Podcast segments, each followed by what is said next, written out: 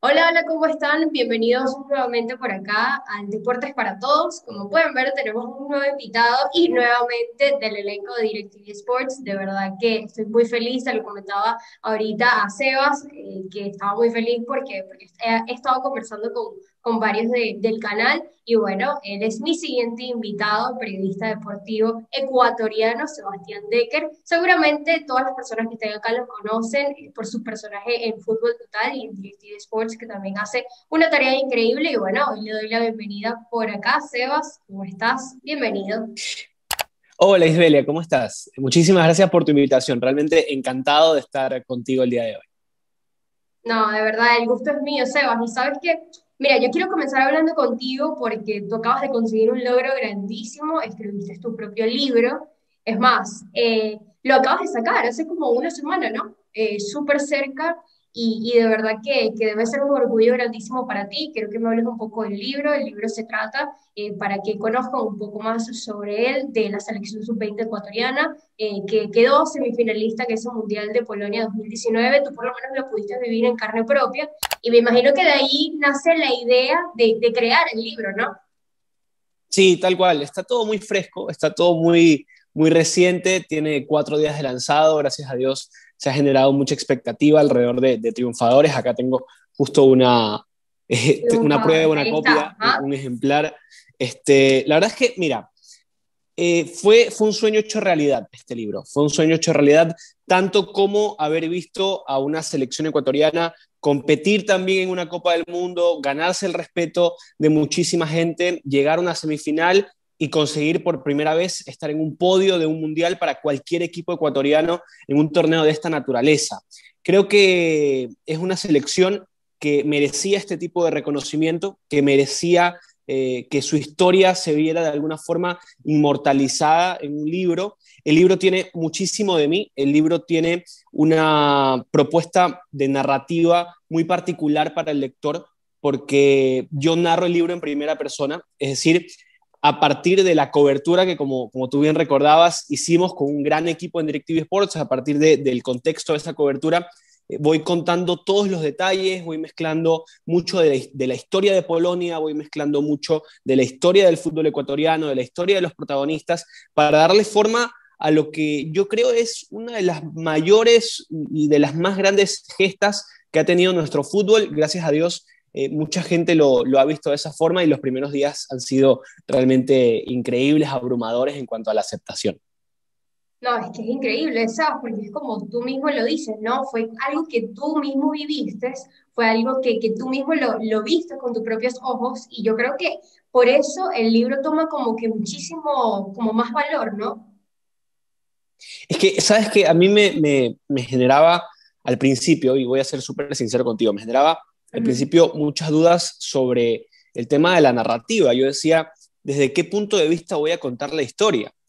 Y conversando dentro de las más de 40 horas de entrevistas que, pude hacer para, para este libro, conversando con el líder de este grupo, con el jefe de este hogar, que, es Jorge Célico, el, entrenador de esta selección, él me dice, eh, con, mucha sinceridad, y yo tampoco me lo guardé, hay una parte que, se refiere a eso en el libro también, eh, no me lo guardé porque creo que es algo para, sentirse orgulloso en, lo personal. Eh, él me decía, habrá periodistas y, habrá gente en general que diga, no, yo fui a cuatro mundiales, yo fui a cinco, yo fui a seis, yo fui a diez, yo estuve con Ecuador en determinado mundial, en el primero. Y él me decía, lo que tienes tú como, como orgullo para ti es que acompañaste a una selección que marcó un antes y un después es que estuviste con el equipo que llegó más lejos, que se puso una medalla, que se colgó una medalla del pecho. Y eso no te lo va a quitar nadie. Entonces, haber estado ese mes entero en Polonia con ellos, haberlos conocido, haberme acercado, haber tenido la posibilidad de que eh, prácticamente seis meses después, unos en Inglaterra, otros en Portugal, otros en Estados Unidos, otros jugando todavía en Ecuador, otros en México, que te contesten el teléfono y te digan, Obviamente, me encantaría ser parte de este libro, de esta historia y de la forma en que tú lo vas a contar. Para mí fue, créeme, eh, algo maravilloso. Y por eso también creo que me decidí a, escribirlo en primera persona, a relatar en la primera parte cómo llegó esta selección a esta Copa del Mundo en calidad de campeón de Sudamérica, eh, algo que para nosotros fue como ecuatorianos una sorpresa porque no lo esperábamos, eh, y después cómo fue el ir alimentando el sueño de una selección que iba a competir. El profe Célico siempre decía, eh, los dos grandes candidatos en cualquier Copa del Mundo de cualquier categoría son los campeones de Europa y de Conmebol. Eso es indudable. Y Ecuador al llegar como campeón de Conmebol tenía que estar ahí arriba, tenía que hacer un buen papel y tenía que representar no solo a, nuestro país, sino a nuestro continente. Y en ese, en ese aspecto, creo que Ecuador ha hecho un fantástico trabajo que merecía, como te digo, ser relatado de esta manera. Además de que eh, lo más importante para mí no es que yo lo cuente, sino que ellos hayan tenido, como te dije antes, esta deferencia de contar ellos mismos su historia, de que yo les pregunte, eh, ¿te acuerdas de determinada jugada? Y me digan, claro que me acuerdo. Y esto fue así, y esto fue de esta forma, y me dijo lo de acá. Eh, hay, muchas citas textuales que créeme que, incluso por, palabras de quienes ya han leído el libro, te transportan a, determinados momentos. Hay momentos muy emotivos, eh, las visitas a los hospitales, los gestos de caridad que tuvo este equipo, por ejemplo, en Chile, cuando regalaba sus refrigerios a, los indigentes, eh, cuando fueron a la, a, la zona de tratamientos oncológicos del Hospital Baco Ortiz en, Quito, eh, cuando dentro de la concentración en el sudamericano eh, había la gran posibilidad de que Rezabala marcara un hat-trick contra Paraguay y le dijo a Alvarado, toma, tu hijo acaba de nacer, así que ya que estás lejos, dedícale el gol, marca el penal y dedícale el gol. Entonces, un montón de gestos que la verdad uno dice eh, hacen de este equipo algo inolvidable. Sí, y es que me imagino que tú también te enfocas en que Ecuador tiene una generación eh, para largo, ¿no? Porque estos chicos son los jóvenes y, y las generaciones próximas, acá te puedes eh, enfocar bastante, ¿no? Sí, tal cual, tal cual. De hecho, mira, cuando uno habla de esta generación, uno se remite a Jorge Célico indudablemente, porque ha sido el gran formador de, todas estas eh, figuras, pero también uno va viendo el crecimiento. Y, yo cierro el libro justamente eh, aclarando algo, y es que los procesos de juveniles nos han demostrado que no siempre los éxitos conseguidos a nivel de divisiones inferiores se ven reflejados en la mayor. Sin embargo, hay una frase de Jorge Célico que a todos nos llena de, ilusión, de alegría, y, te la voy a leer porque creo que vale la pena. Él dice, soy un convencido de que esta es la generación dorada del fútbol ecuatoriano. Quizás no somos más que nadie, pero seguramente no somos menos que nadie. ¿Por qué si fuimos terceros en un Mundial Sub-20 no podemos hacer lo mismo con la selección mayor? Tenemos que ir y pelear una Copa del Mundo. Ese es el anhelo, e, esa es la ilusión que, genera para Jorge Célico esta generación, lo que producen estos futbolistas, saber que no están solos, saber que tienen jugadores que son un poco mayores en edad, que tienen categoría, que tienen jerarquía, que tienen recorrido, que hay futbolistas que vienen atrás, que como decía en su momento Miguel Ángel Ramírez, el ex técnico independiente del Valle, en la sub-17 hay una cantera extraordinaria también con mucho talento, que hay futbolistas que no fueron parte de este proceso tal vez, pero que también están repletos de cualidades. El caso de Moisés Caicedo, tal vez la gran joya del fútbol ecuatoriano en la actualidad. Como te digo, eh, es todo eh, enfocado en la ilusión que nos produce esta selección a todos los ecuatorianos. Y al final, Sebas, ¿cómo nace la idea? Es, tu primer libro que, redactas, es el primer libro que escribes, y yo creo que esto fue como una travesía, ¿no? Me imagino que hubo como ese miedo, pero también esa adrenalina de contar la historia, de, verdaderamente, eh, por decirlo así, que, el, ecuatoriano como tal sintiera el orgullo que tú mismo estás sintiendo, ¿no? Y al final cuéntame un poco cuando tú decides como, a ver, eh, poner en plan eh, esa idea y, comenzar a trabajar en ello. Mira, yo tenía la idea de escribir el libro desde el momento mismo en que se estaba viviendo todo, desde el momento en que uno veía que esta selección merecía que su historia fuera contada por todas las aristas que nos habían puesto tan arriba, por todo lo que había ocurrido, por todas las situaciones que, habían tenido que pasar, los penales errados en la primera fase, la expulsión de Poroso contra Italia, los, cuatro, los tres días de, espera para saber si se podía clasificar a octavos de final, que en octavos de final te toque el mismo equipo que te venció dos veces en el sudamericano y que fue el único que te venció como Uruguay, que después te toque un equipo como Estados Unidos, que yo hago referencia también esto en el libro, que todo su presupuesto de divisiones inferiores es de 30 millones de dólares y todo el presupuesto de la Federación Ecuatoriana anual es de 30 millones de dólares. O sea, lo que ellos se gastan en los chicos, Ecuador se trata de invertir para todo, hasta para el agua, para, para, lo, para todo, hasta para lo más básico. Entonces, eh, ver también esa carrera de David contra Goliat, eh, posteriormente volverte a encontrar con Italia y poderte sacar la pica, poderte sacar esa espina con una medalla eh, contra un equipo al cual dominaste, contra el cual fuiste superior y bueno, perdiste por circunstancias en la primera ronda. Eh, creo que hubo mucho de, del impulso de la situación como tal, de saber que además eh, es una historia que, y lo digo con, con, mucha humildad, lo digo con mucha modestia, una historia que al haber estado ahí era capaz de contarla. Eh, porque creo que eso es lo, más importante, haber podido acompañarlos. Yo digo, este libro no es mío, este libro es de ellos, este libro es de todos quienes contestaron el teléfono y comenzaron a hablar espontáneamente de las situaciones, de Moisés Ramírez cuando dice, yo estaba seguro de que iba a tapar el penal contra Italia en el tercer puesto cuando el partido estaba 0 a 0, de, Sergio Quintero cuando dice, yo a, ese, a esa pelota eh, que significó el 2-1 contra Uruguay, le pegué con el amor de mi vida, que es el amor de mi mamá. Eh, es de, de José Cifuentes, que hizo el mejor gol de la Copa del Mundo, elegido por FIFA, eh, un día después de que le corrigieran biomecánicamente en un entrenamiento su postura de golpeo de balón, algo increíble, una historia que realmente eh, trasciende lo futbolístico, que trasciende lo, médico y que nos lleva a un plano para muchos desconocido, que es la biomecánica y cómo un futbolista puede, por una cuestión de levantar más o menos el hombro, marcar un golazo que, se convierte en leyenda para nuestro fútbol. Y así, un montón de historias. A mí me, llena de ilusión eh, la historia, pero me voy eh, acumulando también tantas vivencias a lo largo de la narración que digo, llega un punto en que no puedo parar. Hay un punto en el que tengo que seguir escribiendo y tengo que, tengo que seguir contando y tengo que hacer todo el esfuerzo para que este libro salga a la luz. Y después vino la parte de buscar auspiciantes y gracias a Dios, tanto DirecTV como Wolf eh, se pusieron a la orden y, confiaron en este proyecto. Entonces, eh, yo creo que, que comenzó como, como una semilla muy pequeña, pero se fue convirtiendo en un árbol gigante con un montón de, de participantes, con un, montón de voces que gracias a Dios han hecho de, triunfadores, pues algo, algo muy lindo. No, y es que lo más bonito es como tú dices, ¿no? Lo sentimental, las historias de, de cada uno de los jugadores, que, que, se hayan permitido y se hayan abierto a eso, ¿no? Eh, porque no, no muchos, eh, a ver, tienen esa posibilidad, Sebas. Y, y, por lo visto el libro es extenso, ¿no? El libro tiene bastante de de qué, de qué nutrirte, ¿no? Y bueno, nada, me encantaría que por lo menos comentaras acá dónde pueden conseguirlo eh, las personas que estén interesadas eh, para leerlo.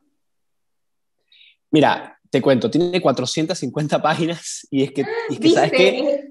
¡Wow! Es súper largo. Es que yo lo vi, lo vi así de ojito y yo, bueno, este tiene bastante, ¿no? sí, sí, sí. Es largo, es largo, pero eh, creo que está, está bastante bien eh, repartido porque es, una cronología y está bastante bien seccionado para que el lector pueda eh, tomar cada día con calma y que lo vaya sintiendo, que lo vaya reviviendo, que vaya adentrándose en lo que, lo que dicen los protagonistas fundamentalmente.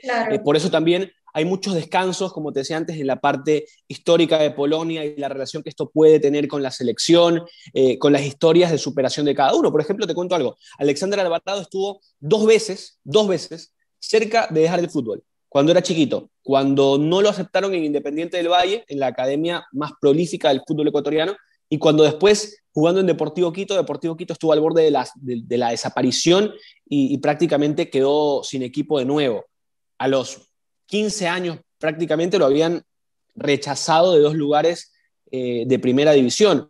Y, termina siendo Alexander Alvarado el pilar, tal vez, o uno de los pilares más importantes de esta selección, porque después de dos penales cerrados en primera fase, él toma la pelota contra Uruguay, perdiendo 1 a 0, y marca de penal. Entonces, hay un montón, como te digo, un montón de historias que, van haciendo que eh, descanse el lector de, lo que fue la vorágine de, ese mes en Polonia. Te cuento, en triunfadores593 gmail.com la gente puede eh, ordenarlo con muchísimo gusto. Eh, ahora estoy tomando pedidos personalmente.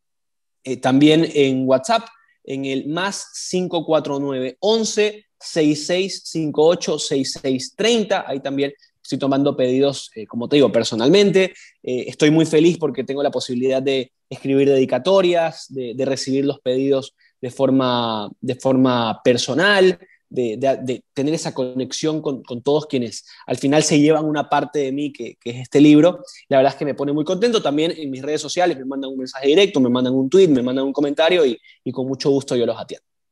Y es que ha sido un sueño para ti también, ¿no? Se lleva un sueño de, de, Sebastián, ¿no? También. Entonces, yo creo que, que, es bastante sentimental para ti también, Sebas. De verdad que, que, me alegra muchísimo. Acá lo voy a anotar todo para que las personas no, no se lo puedan perder. Y bueno, ahí ayudándonos un poco, me imagino que la receptividad también ha sido enorme, ¿no? Y las felicitaciones para ti. Muchísimas gracias, muchísimas gracias, Isbe, de verdad. Eh, sí, sabes que gracias a Dios ha sido, ha sido tremendo. Eh, desde el día miércoles que, lo anunciamos, eh, no he parado, por suerte, de, recibir mensajes, de recibir pedidos, de, recibir a gente que, está interesada en el libro, que me pregunta cómo, cuándo, dónde, y que me dice, mira, este, eh, esta selección a mí me inspiró, yo en esta selección he puesto tanta ilusión por tal y tal hecho, a mí me encantó tal momento, que me preguntan, el lanzamiento tuvo también un, éxito muy grande con un lindo foro virtual. Eh, y créeme que estoy súper feliz, estoy súper contento por, por el resultado. Con, con, todo el equipo siempre dijimos, eh, el hecho de que Triunfadores llegue a un hogar ecuatoriano ya va a ser un éxito fabuloso para nosotros. Más allá de, de, lo que venga después, que llegue a una persona ya va a ser algo inmenso para nosotros. Y ahora imagínate que hemos llegado tan lejos como Varsovia, que hemos llegado eh, tan lejos como, como Bogotá, o sea, para nosotros es algo, es algo increíble. ¿Te animarías a, escribir otro, otro libro? Sí, sí, sí, sabes que sí, sabes que eh, acá con, con, con, todos, con mi esposa, con, con la familia, este, bromeamos un poco, eh, porque obviamente entenderás que, que, todavía las cajas están todas, todas apiladas, estamos de a poco desahogando el, el la bodega, ¿no? Y, yo digo, bueno, eh, prepárense porque ya se vienen las cajas llenas de libros del segundo. Ay, Dios mío. Y entonces tienes toda la casa llena de, de las cajas de los libros. sí, todo hasta arriba lleno de cajas. Dios mío. No, pero eso es buenísimo porque al final lo estás viviendo con tu familia también, ¿no? Que son tu mayor apoyo, Sebas. Entonces, bueno, ahí están viviendo tu sueño. sí, tener, tener el apoyo de, de, ellos, de mi esposa, de, bueno, de mis padres, mis hermanos, mis suegros, mis cuñados. La verdad es que ha sido algo, algo increíble porque es como, como que todos nos hemos enfocado en, hacer que, este nuevo miembro de la familia tenga, tenga también mucho éxito. Sí, y es que mira, ¿sabes de qué me di cuenta? Que tú por lo menos en tu biografía de Instagram tienes una frase, eh, creo que es los sueños, ya, ya te voy a decir porque yo la anoté por aquí, me gano la vida cumpliendo sueños. Y, y, de verdad que, que, me encanta esa frase, ¿no? Yo, yo, te iba a decir como que, mira, definitivamente ahí estás reflejando en el libro y en cada uno de los logros que, que bueno, que tú has cosechado, que has conseguido, eh, tu, tu, esfuerzo, ¿no? Y es lo bonito también de, de, esta profesión del periodismo. Sin duda, sin duda. Yo, yo creo que eh, cumplo sueños desde el día que comencé a escribir, primero, que comencé a escribir sobre deporte, sobre fútbol puntualmente, desde la primera vez que pisé un estudio de radio allá en Guayaquil, en Radio CRE, desde la primera vez que estuve en televisión, que, fue justamente en un, partido eh, clásico del astillero, en un Barcelona-Emelec, en el Estadio Monumental, con todo lo que eso conlleva, eh, desde que eh, tuve la posibilidad de, entrar a DirecTV, desde la gran chance de, mi vida, la gran oportunidad de mi vida, que ha sido eh, vivir ya más de cinco años acá en Argentina y, ser parte de un staff fabuloso de profesionales, pero sobre todo de muy buenas personas en Fútbol Total y, en DirecTV Sports. Yo creo que eh, vivo sueños eh, todos los días y que eso es lo que a diario me da la voluntad, me da la energía, me da las ganas de, seguir adelante, de seguir confiando en que, en que todo va a estar bien, más allá de que todos tenemos días buenos, días más o menos, días malos. Yo creo que eh, ahí está, ahí, ahí radica la, la motivación para seguir adelante. No, y los que faltan, Sebas, de verdad que los que faltan por, cumplir y ojalá sea así, de verdad que sí. Pero mira, yo tengo ahí por, por allí un cuento, ¿no? Que tú no comenzaste tu, tu carrera profesional eh, en radio ni televisión, que tú comenzaste estudiando otra carrera, escuché por ahí, ¿no? Entonces, yo quiero que me cuentes un poco de eso porque al final eres de esos periodistas y te digo que yo también, yo también comencé estudiando otra carrera, yo no comencé estudiando periodismo, yo, comencé estudiando administración de empresas. Y, y, bueno, tú también tienes una de esas historias y, me encantaría que la contaras por acá. Ahí tenemos un, un denominador común entonces. Mira, yo inicié mi carrera periodística fugándome de clases. No lo hagan, no se los recomiendo, no es un buen consejo pero yo comencé mi carrera periodística fugándome de clases, eh, faltando a clases de, de, mi carrera de derecho para poder eh, asumir ahí un Ahí va, que tú comenzaste estudiando derecho.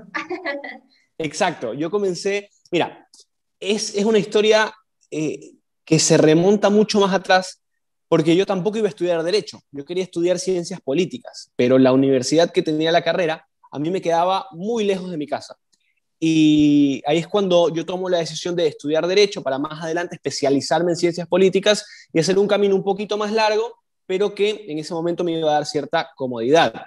Después de esa búsqueda de comodidad, soy yo mismo quien de alguna manera me incomodo, pero me incomodo para bien, me incomodo para perseguir otra vez un sueño, para, perseguir lo que creo eh, termina siendo mi vocación. Yo siempre digo que yo no busqué mi vocación, que a mí mi vocación me encontró en el camino.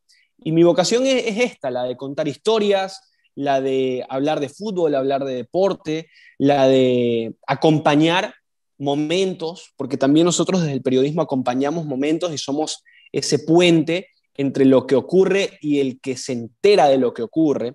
Y muchas veces la forma en que uno cuenta las cosas como periodista eh, repercute e impacta en cómo una persona eh, toma eso que, ha pasado. Eh, no es lo mismo contar y, mejor dicho, para no volver a, la historia de la sub-20, eh, me voy a, Independiente del Valle. No es lo mismo contar la historia de Independiente del Valle a partir de los éxitos deportivos, de la cantera, de, las grandes gestas también administrativas que ha tenido este club, que contarlo como uno más.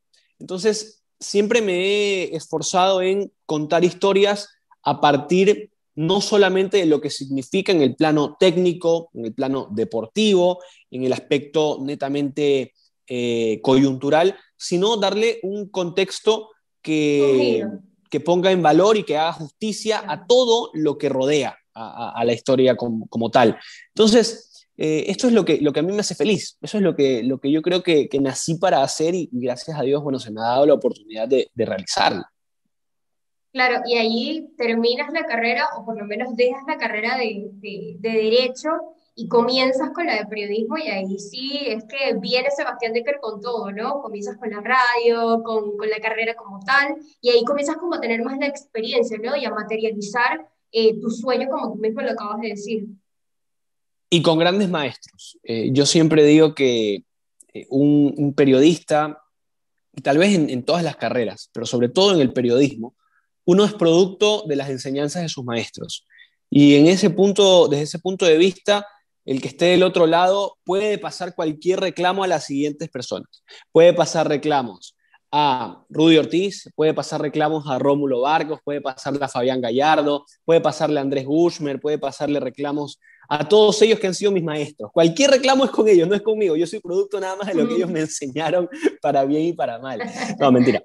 Pero, pero no, hablando en serio, eh, yo soy producto de, sus enseñanzas. Eh, y, y, mal o bien, soy eh, el periodista que ellos me enseñaron a ser y comunico de la forma que yo aprendí de ellos, porque ellos fueron los que me, guiaron, los que me encauzaron, los que me fueron eh, entregando un camino, te soy sincero, muy allanado para que yo pueda aprender, para que yo pueda seguir sus pasos, porque todos los que, los que nombré son periodistas de éxito, son periodistas de referencia en el medio ecuatoriano, eh, y por supuesto, cuando llegué a un punto de ese camino, comencé a encontrarme con eh, experiencias distintas y comencé a encontrarme con maestros distintos.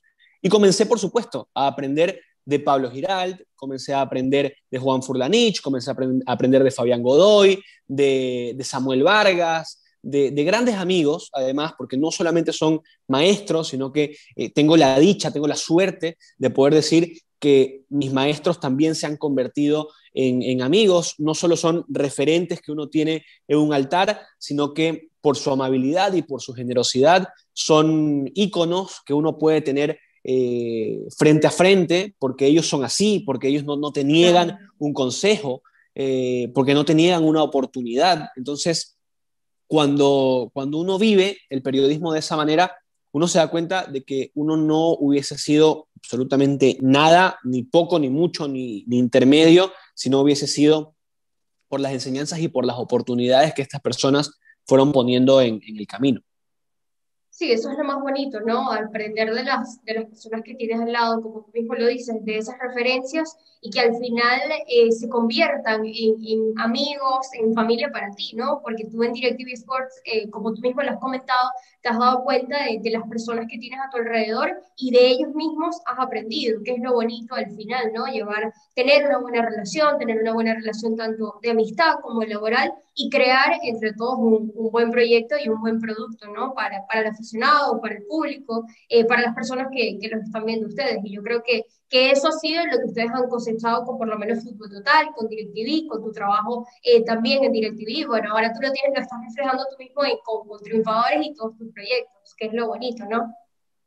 Sí, es algo fantástico, es algo fabuloso, créeme que es algo, algo increíble que, que me llena el corazón, porque además eh, todos tienen su forma distinta, desde desde por ahí, eh, la forma más dura, la manera más, más rígida, más exigente de ser de eh, el Chino Pérez o de, de, Mario Viteri en su momento, cuando, era más joven, hasta eh, las, las, veces que, que, ha tocado ser objeto de una caricia por parte de Fabián Gallardo, de Juan Furlanich. Mira que yo lo cuento en el libro. Eh, una, una, una, caricia al alma fue cuando antes de la semifinal contra Corea del Sur, yo estaba normal, bastante nervioso. Con Juan habíamos, por ejemplo, hecho un, un mundial de fútbol playa íntegramente en la señal. Mm, Estuvimos dos semanas en, el lugar de los hechos haciendo de principio a fin. 2017, ¿no? 17, exacto. Cargando la Copa del Mundo. Había sido fantástico. Pero Juan, que es un hombre de mucha experiencia, pero que además eh, es una muy, buena, una muy buena persona y una persona que, que lee eh, al resto muy bien. Él notó que yo tenía nervios. Entonces, lo que me dijo fue, Sebas, disfrútalo. Y esa palabra, sencillísima, fue una, como te digo, fue una caricia. Fue, fue como, como un espaldarazo, fue un voto de confianza, como diciéndome, la capacidad está ahí, tú solo deja que fluya. Eh, y eso es algo que, que, a uno no se le va de la mente. Entonces, para que tengas una idea, eso yo nunca lo escribí, eso yo, yo nunca lo, lo, plasmé en, papel, nunca en ese momento eh, tuve la necesidad de, de, escribirlo para recordarlo. Y cuando estaba en plena redacción del libro, lo recordé, se me vino a la mente, se me vino a la mente ese momento en el que Juan me dice, Seba, disfrútalo. Y, y fue así, o sea, sencillamente eh, esos momentos te marcan también. Recuerdo cuando, cuando Fabián Gallardo y yo transmitimos acá por radio la victoria de, Ecuador contra, contra Argentina en el Monumental de Núñez, eh, que fue, fue 2 a 0. Y yo estaba muy, muy apurado porque estaba entre la previa del canal, tenía que hacer postpartido también en el canal y en el medio iba a transmitir con él. Yo acababa de llegar, yo había llegado en, agosto de ese año y el partido fue en octubre. Y, y Fabián me dijo, Sebas, para lo que necesites, estoy yo aquí. O sea, como diciéndome, tranquilo, que somos un equipo, que, vamos para adelante, que yo no te voy a dejar solo. Eh, y en eso, créeme que, a mí me, llena eh, y también me, trae una responsabilidad, me, hace asumir una responsabilidad de que aquí, a 20 años, a 30 años, yo tengo que haber sido consecuente con sus consejos, tengo que haber aprendido de ellos y tengo que también ser capaz de en algún momento decirle a alguien más joven, disfrútalo, de decirle, yo estoy aquí para ti, eh, porque eventualmente, si Dios quiere, va a llegar ese momento y, sería muy lindo para mí también poder contarle a alguien a través del ejemplo que yo tuve en mis inicios y, y también más avanzada mi carrera, gente que me dio espaldarazos sí, es que en algún momento te, te, va a tocar, ¿no? En algún momento, bueno, para muchísimos eh, comunicadores sociales puede ser hoy en día una referencia. Y por lo menos con todo lo que tú has logrado, por ejemplo, tú, mismo lo has dicho, ¿no? El Mundial, eh, esa, esa, esa cobertura que, que tuviste también con, con Furlanich en el Mundial de, Playa. Entonces, al final, tú también te estás formando como una referencia para esos jóvenes eh, en el periodismo que, bueno que te pueden ver así, ¿no? Y como tú mismo lo acabas de decir, en algún momento te tocará a ti ser ese apoyo y, y bueno, seguir en ese camino hacia, hacia el éxito, ¿no? Y bueno, nada, Sebas, yo en realidad ahora te quería preguntar más o menos cómo, cómo fue esa llegada para ti a DirecTV, ¿no? Porque es algo súper curioso, tú fuiste uno de los últimos, de las últimas, eh, de los últimos que ingresó a DirecTV, y bueno, de verdad que es súper chévere, yo todavía me acuerdo cuando, cuando Pablo te presentó, aquí tenemos un nuevo integrante, Sebastián Decker, tal, y eso fue como en el 2016, eso fue ahorita, y bueno, me encantaría saber cómo, cómo fue al final que, que llegaste. Fue algo muy lindo, fue, fue algo inesperado por donde se lo mire, eh, fue algo que no estaba en mis planes. Creo que las mejores cosas también llegan sin planearlas, porque ahí me cambió por completo la vida. A partir de, esa noticia llega la decisión que ni siquiera la pensé, que soy súper sincero, ni siquiera la, pensé, no, no se me ocurrió en, estando en Ecuador, claro. Ni, siquiera dije, eh, dame dos días, dame dos horas, dame dos minutos. No, dije, sí, ¿dónde firmo? O sea, ¿cuándo me voy? Mi, respuesta fue esa, desde el primer momento. Pero a partir de aquello cambia mi vida por completo, eh, decido vivir solo unos meses por, por primera vez en mi vida y luego eh, casi en, simultáneo de la decisión de, venir a vivir acá, eh, tomo la decisión de casarme, lo cual ocurrió ocho meses después, de formar una familia, tenía 21 años, me iba a casar con 22, eh, de, de, Sí, súper joven. Y, sabes que para mí es, es, es, una historia que va toda de la mano, para mí va, va todo de la mano, va todo junto, es indivisible. Desde aquel momento en que me llama José Antonio Cárdenas, otra de las personas de las cuales he aprendido muchísimo eh, de, hacer periodismo, de hacer televisión. Eh, me llama José Antonio, yo estaba saliendo de, un ascensor, estaba en un ascensor, eh, veo su llamada perdida, lo llamo, apenas salgo del ascensor, le digo, jefe, ¿qué pasó? Me dice, mira, ¿estás sentado? Yo le digo, no, por... Y me dice, no, no, ya, te llamo, siéntate que vas a necesitar estar sentado. ¿No?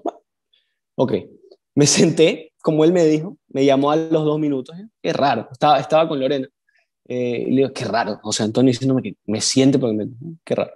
Me llama y me dice, mira, existe esta posibilidad, eh, has sido elegido para ir a DirecTV regional. Y le digo, ¿qué? ¿Cómo? Me dice, sí, sí. en marzo hicimos un casting, y porque en realidad, ¿qué, qué fue lo que pasó? ese mes de marzo el famoso casting no había sido un casting. El famoso casting a nosotros nos lo habían puesto sobre la mesa como en realidad una promo que era para salir en esos meses del canal, ni sé qué. Y en realidad no había sido una, una promo, sino un casting. Entonces, o sea, para mí fue, como... un casting, un casting a, a los silenciosos. O sea, nunca te dijeron nada. A ciegas, encubierto, todo. O sea, imagínate. O sea, si, ese día yo, yo iba con una corbata que no me gustaba, iba a ser la cosa más rara. Pero bueno, fue, fue, fue todo, fue todo sobre gracias a Dios. Sí, fue como que, fue como que todo, todo encajó. Y ahí fue precisamente cuando yo comienzo a atar cabos y digo, wow, o sea, de, de, de, aquel, de aquel momento sale todo esto. le digo, sí, o sea, ¿dónde firmo? ¿Cuándo, ¿cuándo me voy? Cuénteme, o sea, ¿qué, qué hago? dice, no, toma... ¿sabes qué? Sabes que aquí rapidito, capaz, y si hacías un casting, si te decían, mira, vamos a hacer un casting para DirecTV en Argentina, capaz y te ponías hasta un poco más nervioso, ¿no? En ese momento capaz y te salió súper natural y, y, al final eh, todo salió súper bien. No, yo te apuesto que hubiese sido así, pero es que te apuesto que hubiese sido así, te, apuesto que hubiese sido eh, todo lleno de nervios, que hubiese ido como con mucha, con mucha adrenalina encima y, tal vez las cosas hubiesen sido diferentes. Pero bueno, todo, todo encajó tan bien eh, que, que yo le dije a José Antonio, o sea, no, no tengo que pensarlo, no tengo que preguntar, no tengo que ver nada. Yo, yo, yo estoy convencido de que esta oportunidad no la puedo dejar pasar. Eh, y fue así. Y te lo digo, eh, ni siquiera, ni siquiera me tomé el tiempo para decir qué voy a hacer con determinadas cosas, o sea, qué, qué voy a hacer con eh, la cantidad de trámites que hay que realizar, qué voy a hacer, dónde voy a vivir, dónde voy, o sea, nada, en lo absoluto, nada. Fue, me voy, me caso y ya está. y, comienzo una vida diferente. A ver, yo amaba mi vida en, Guayaquil, a mí me encanta mi ciudad, a mí me encanta estar cerca de, mi gente, eh, me gustaba mucho eh, hacer radio, me gustaba mucho hacer el programa que tenemos en DirecTV, Debate Fútbol, que bueno, justamente el mes pasado volví, ya a la distancia, pero volví a, a ser parte del programa y también estoy muy feliz por eso. Pero, pero me encantaba mi rutina, me encantaba hacer lo que hacía, hasta que, bueno, las cosas se dieron como, como se dieron y, yo creo que así como amaba la vida en, Guayaquil, que era lo, lo que había conocido, eh, ahora me encanta estar acá, me encanta estar en DirecTV Sports, me encanta eh, comentar el fútbol europeo, que era algo que hasta ese momento nunca había hecho. Me encanta hablar de fútbol europeo todo el tiempo.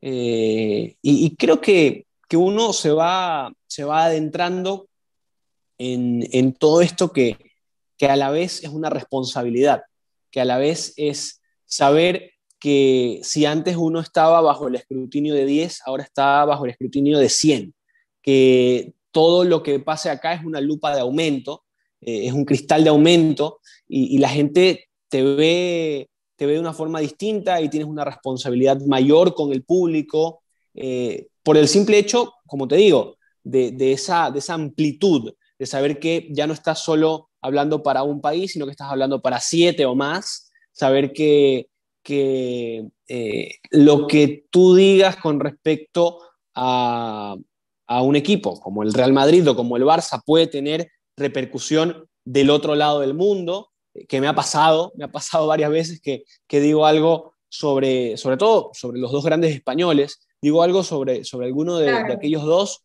y se ve replicado del otro lado del mundo. es algo que, Sí, es algo que, que para mí, te soy sincero, han pasado más de cinco años y todavía no me acostumbro eh, al 100% a que eso pase. No, es que, es que una de mis preguntitas, y yo te lo tenía que preguntar, era cómo fueron esos primeros días, esas, esas impresiones, esas primeras impresiones en, en DirecTV, sobre todo en Fútbol Total, porque, a ver, llegas a, a un programa de debates que, que no es el concepto que, que puedes tener en un programa de radio o en un programa de televisión un poco más serio, ¿no? En DirecTV el concepto es mucho como más, a ver, como más agresivo, por decirlo así, es decir, siempre eh, van y se caen a palo, por decirlo así, en idioma, en idioma venezolano, y, pero bueno, nada, han formado, tienen una, ah, como tú mismo lo has dicho, han formado una familia, pero también tienen ese toquecito que al principio seguro fue como una impresión para ti, ¿no? Sí, sin duda. A ver, lo primero que, que tuve que entender que obviamente no siempre, no siempre fue fácil eh, y hay días en los cuales hay que extremar ese concepto para poder soportar la vorágine del programa. Eh, soportarlo digo en, el buen sentido, para poder eh, no enojarse con nadie, para poder este, mantener la armonía de, de, todos los días. Ese concepto hay que estirarlo y el concepto es el de que todo lo que ocurre en el programa se queda en el programa no, no nos llevamos nada, no, no, sacamos nada del estudio, o en, en este caso del, del, Zoom, no sacamos nada de, ese momento. O sea, en esa hora y media eh, se habla de fútbol, nada es personal, lo que yo puedo pensar acerca de tu punto de vista es eso simplemente y no define lo que yo creo de ti como persona, porque de hecho eh, mi, mi, mi punto de vista con respecto a mis compañeros es el mejor, yo te puedo decir, todos son fantásticas personas, son eh, tremendos profesionales, son profesionales muy preparados que, dejan todo eh, para que del otro lado se pueda recibir un buen producto. Y creo que esa, esa fue la primera clave que, a mí me tocó entender. El hecho de que eh, muchas veces nos vamos a, encontrar en situaciones en las cuales parece que hay agresividad, pero no es animosidad.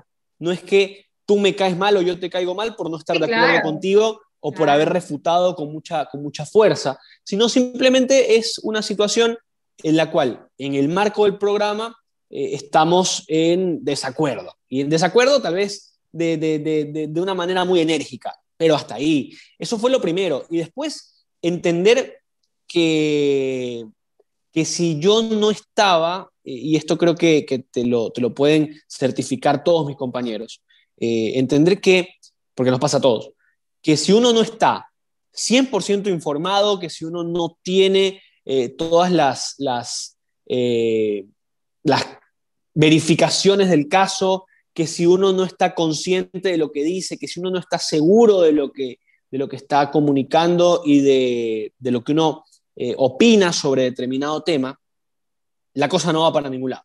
Entonces, uno tiene que estar seguro, uno tiene que estar consciente, uno tiene que haber verificado lo que está diciendo para poder soltar cualquier cosa, cualquier frase en un programa de tanta repercusión que tiene su estilo, que es una, como dice Pablo, una marca registrada, que es un programa de culto, que es un programa que ven muchísimas personas que lo siguen y que, y que gracias a Dios eh, tiene éxito no por nosotros, sino por lo que los que están del otro lado ven en nosotros.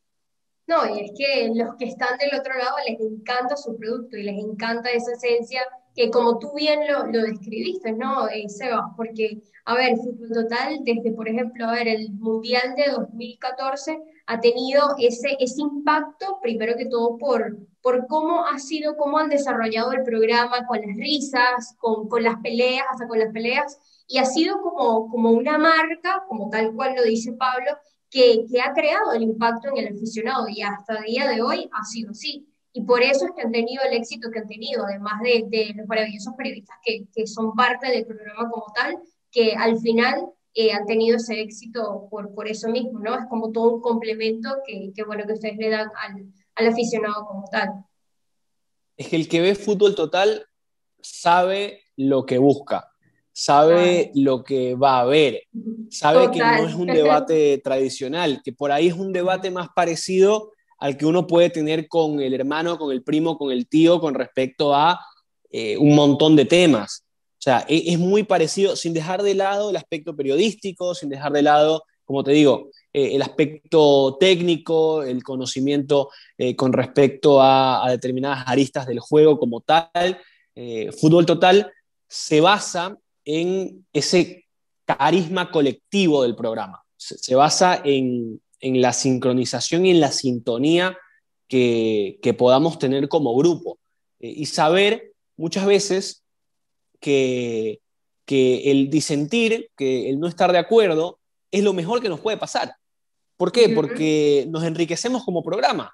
Porque si uno piensa A y el otro piensa B, va a salir una linda discusión. Eh, y siempre es una discusión con argumentos, siempre es una discusión que tratamos eh, de que sea con mucha altura, de, respetarnos nosotros mismos para poder respetar al otro, de respetar al público eh, también, y eso deriva de respetarnos entre nosotros. Entonces, es, algo, es algo muy lindo, es algo muy bonito que se va construyendo. Y como tú decías, todo comenzó eh, cuando, cuando en ese Mundial Fútbol Total estalla y, y, le encanta a todo el continente y me incluyo, porque yo en esa época era ya totalero, a mí me encantaba el programa, lo veía, eh, no me lo perdía. después te llega la oportunidad y wow, otro sueño. Imagínate, imagínate, o sea, pasar de, de ser totalero y admirar del otro lado de la pantalla a, todos ellos, a sentarme en el estudio junto a ellos y seguirlos admirando por poder constatar día a día lo, lo grandes profesionales y lo grandes personas que son. Pero además, la, la posibilidad de que ese producto y, ese proyecto siga creciendo de la mano de todos nosotros. Es algo, es algo muy lindo y es, es siempre un reto, ¿sabes? Es siempre un reto de reinventarse, de saber que, hay que darle eh, mucho de uno al programa para que, para que el programa eh, nos, nos retribuya, porque también eso es real. Eh, la gente que, nos, nos responde eh, y esto más allá de, lo global, de, lo que es fútbol total, sino en lo personal, que la gente te diga, estoy de acuerdo o no estoy de acuerdo, que la gente te diga, eh, me parece bien o me parece mal, eh, que la gente te diga, eres un crack o eres un odioso. Todo eso, créeme que, a nosotros también nos, nos genera mucha emoción porque es saber que de una u otra manera estamos cumpliendo con ese cometido de llegarle a la gente y de ser más que un programa de debate que, te informa, eh, sino que también te entretiene y, sobre todo te, despierta emoción. Que, que, te despierta emoción lo que ves del otro lado de una pantalla ya es para nosotros algo, algo fabuloso. y te deja muchísimas enseñanzas también porque cada uno de ustedes con, sus opiniones, a ver, eh, le aportan muchísimo a los aficionados, eh, tal cual como tú, lo acabas de decir, ¿no? Se involucra tanto lo sentimental como lo que ustedes mismos saben y al final eh, el aficionado, por eso es que, que se engancha tanto con, con, el programa, ¿no?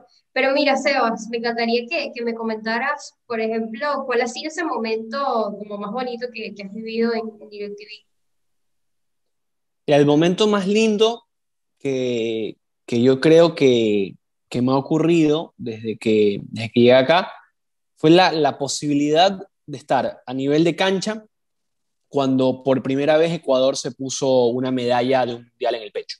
Eh, ver de cerca el, pasillo que le hizo una potencia como Italia a, un grupo de, jugadores que dejó absolutamente todo del primero al último minuto, eh, el poder contarle a, todo, todo el continente, no solamente a Ecuador, no solamente a, mi país, sino a todo el continente, eh, esa gesta deportiva eh, que también tiene mucho de humano.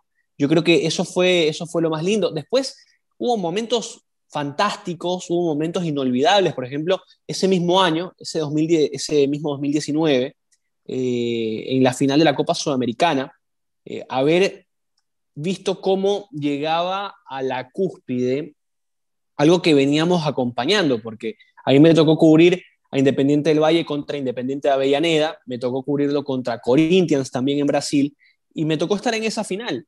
Y, algo muy lindo que me pasó fue que terminó la final, ya había sido la premiación, estábamos en la zona mixta, eh, y pasa Miguel Ángel Ramírez, el técnico de Independiente del Valle, y le digo, profe, ¿me puede dar dos minutos?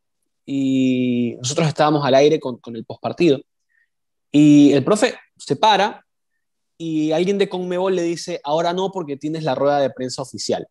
Entonces, el, profe me dice, este, sin conocerme, no nos conocíamos de nada. Nos habíamos visto seguro en esas dos coberturas anteriores, pero no teníamos relación, no es que yo tengo el número de Ramírez y él tiene mi número, no es que le mando un mensaje, nada, cero, en lo absoluto.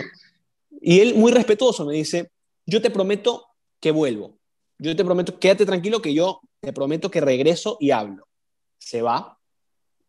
Eh, termina el postpartido, teníamos un programa especial después de, fútbol charlas en Sudamérica y, estábamos al aire cuando hablando sobre, sobre todo esto, sobre la final, sobre la premiación y demás, viene, veo que viene por el pasillo, un túnel bien largo, veo que viene Ramírez y que detrás de él están dos de sus colaboradores con la copa. Y el profe viene y fuera del aire me dice, yo te dije que volvía y volví con la copa. o sea, fue, algo extraordinario, o sea, tener al, técnico campeón con la copa de un torneo que aparte había, había aterrizado esa temporada en nuestra señal, fue, fue algo maravilloso. Eh, ver cómo sus colaboradores cantaban con él, eh, dale campeón, dale campeón. Eh, fue algo que, creo me lo, me lo voy a llevar para siempre, algo que me lo voy a llevar para siempre, pero sobre todo el gesto, porque tú me decías, ¿qué es lo más bonito? Bueno, lo más bonito no es ni la copa, ni que haya vuelto, ni que se hayan puesto a cantar al aire, que haya vuelto, que haya eh, honrado su palabra a alguien que estaba viviendo probablemente el mejor momento de su vida profesional y que se haya tomado la molestia de, de volver. Por ahí, si se iba, yo creo que, que, que, eh, yo me iba a quedar con el recuerdo negativo, pero nadie más se iba a quedar con eso, nadie más lo iba a saber. Pero él fue sumamente eh, leal consigo mismo sí, y, y súper, súper honesto al decir, voy a volver, y volvió. Entonces, para mí eso es lo más bonito.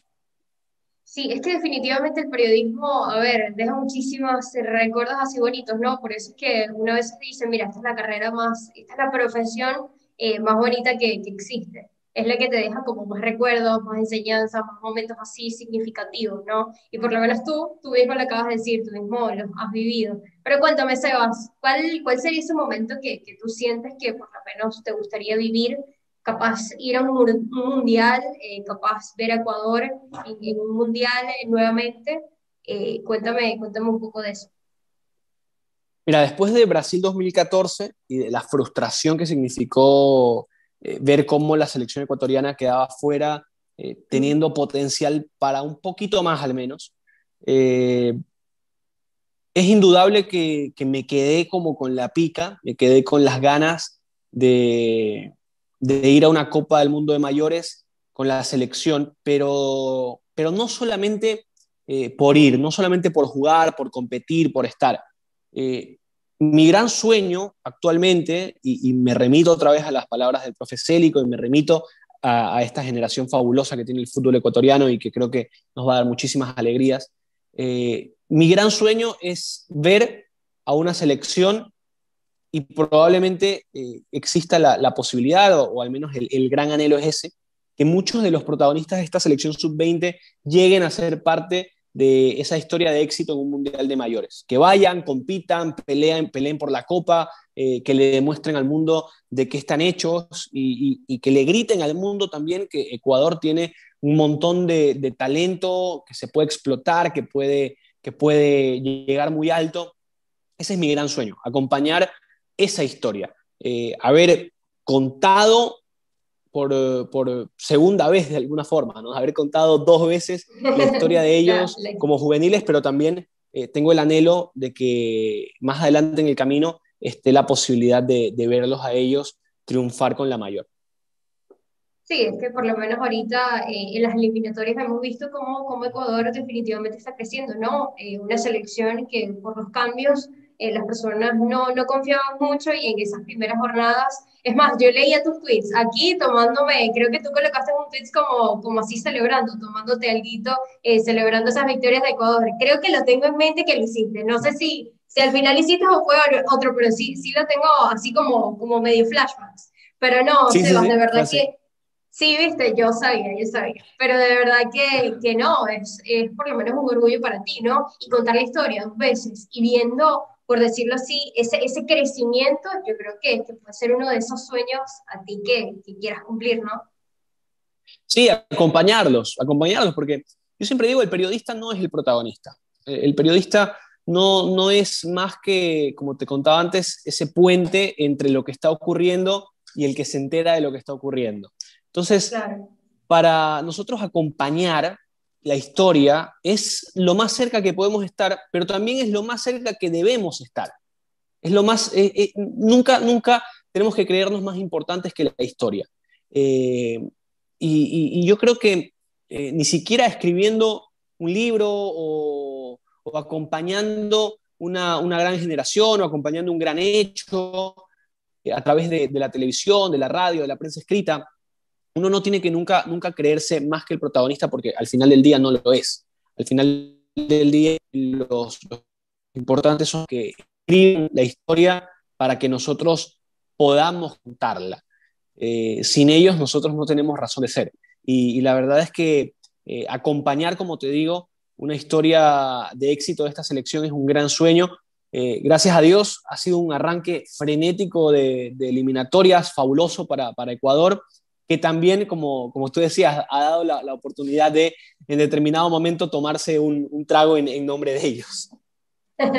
Totalmente. No, y es que al final eh, el fútbol también es eso, ¿no? El fútbol y todos los deportes al final se deben celebrar y yo creo que cuando uno es hincha o cuando uno es fanático, eh, uno lo, lo, lo hace con más, a ver, como con más gusto, ¿no? Y por lo menos eso fue lo que, lo que te sucedió con estas eliminatorias, que bueno, eh, de verdad que han tenido una presentación magnífica y ahorita, ahorita siguen en marzo y ojalá sigan así, ¿no? Pero bueno, Sebas, de verdad que, que bueno, ya terminamos por acá, estoy, estoy muy agradecida por, por esta charla, por este momentico que, que me contaste anécdotas, que me contaste la historia de, de tu libro y espero que, que los, que los, eh, que los sueños sigan, que, que todo siga como para ti y que bueno, sigan, sigan los éxitos. Muchísimas gracias. Mil gracias Isbelia por tu invitación, de verdad es que eh, me, me, le he pasado súper bien, me he pasado súper súper bien este tiempo, le he pasado súper chévere y, y, gracias por, por eh, contar también eh, la historia de, de, Sebastián Decker, la historia de Triunfadores, te lo agradezco un montón. Nada, acá estamos siempre a la orden para lo que, para lo que necesites, éxitos en tu proyecto. De verdad que he visto algunas de las entrevistas que has hecho me parecen súper buenas y ni hablar. Ahora conversando contigo, este, puedo una vez más constatar que tienes un futuro gigante, un futuro muy promisorio y, y te deseo los, los mejores éxitos. No, de verdad, muchísimas gracias. Esa, esas palabritas a mí me emocionan muchísimo, me emocionan muchísimo por, por referentes, porque es como tú lo decías, ¿no? Eh, yo, yo eh, por lo menos tuve mis referentes y ustedes, cada una de las personas que, que está por acá en el Deportes para Todos, para mí, eh, se convierten en referentes y, por lo menos en esas personas que, que, bueno, que son para mí ese, ese pilar, esa, en las personas en que yo me fijo, ¿no? Entonces, de verdad que me pone súper feliz y bueno, muchísimas gracias. Eh, claramente, en otra oportunidad, cuando podamos hacerlo, eh, te voy a volver a invitar. Eh, de verdad que acá, cuando tú quieras. Y bueno, todas las personas que, que, nos vieron por acá, espero que la hayan disfrutado muchísimo hasta este momento, que espero que se hayan quedado porque de verdad que quedó buenísimo y, y que hayan disfrutado muchísimo la historia de Sebas. y bueno, nada, Sebas, de verdad nos despedimos. espero que, que, bueno, que la hayas pasado súper. La pasé, la pasé súper bien, así que será un gusto volver. Te mando un abrazo inmenso. igual, un abracito. Chaito.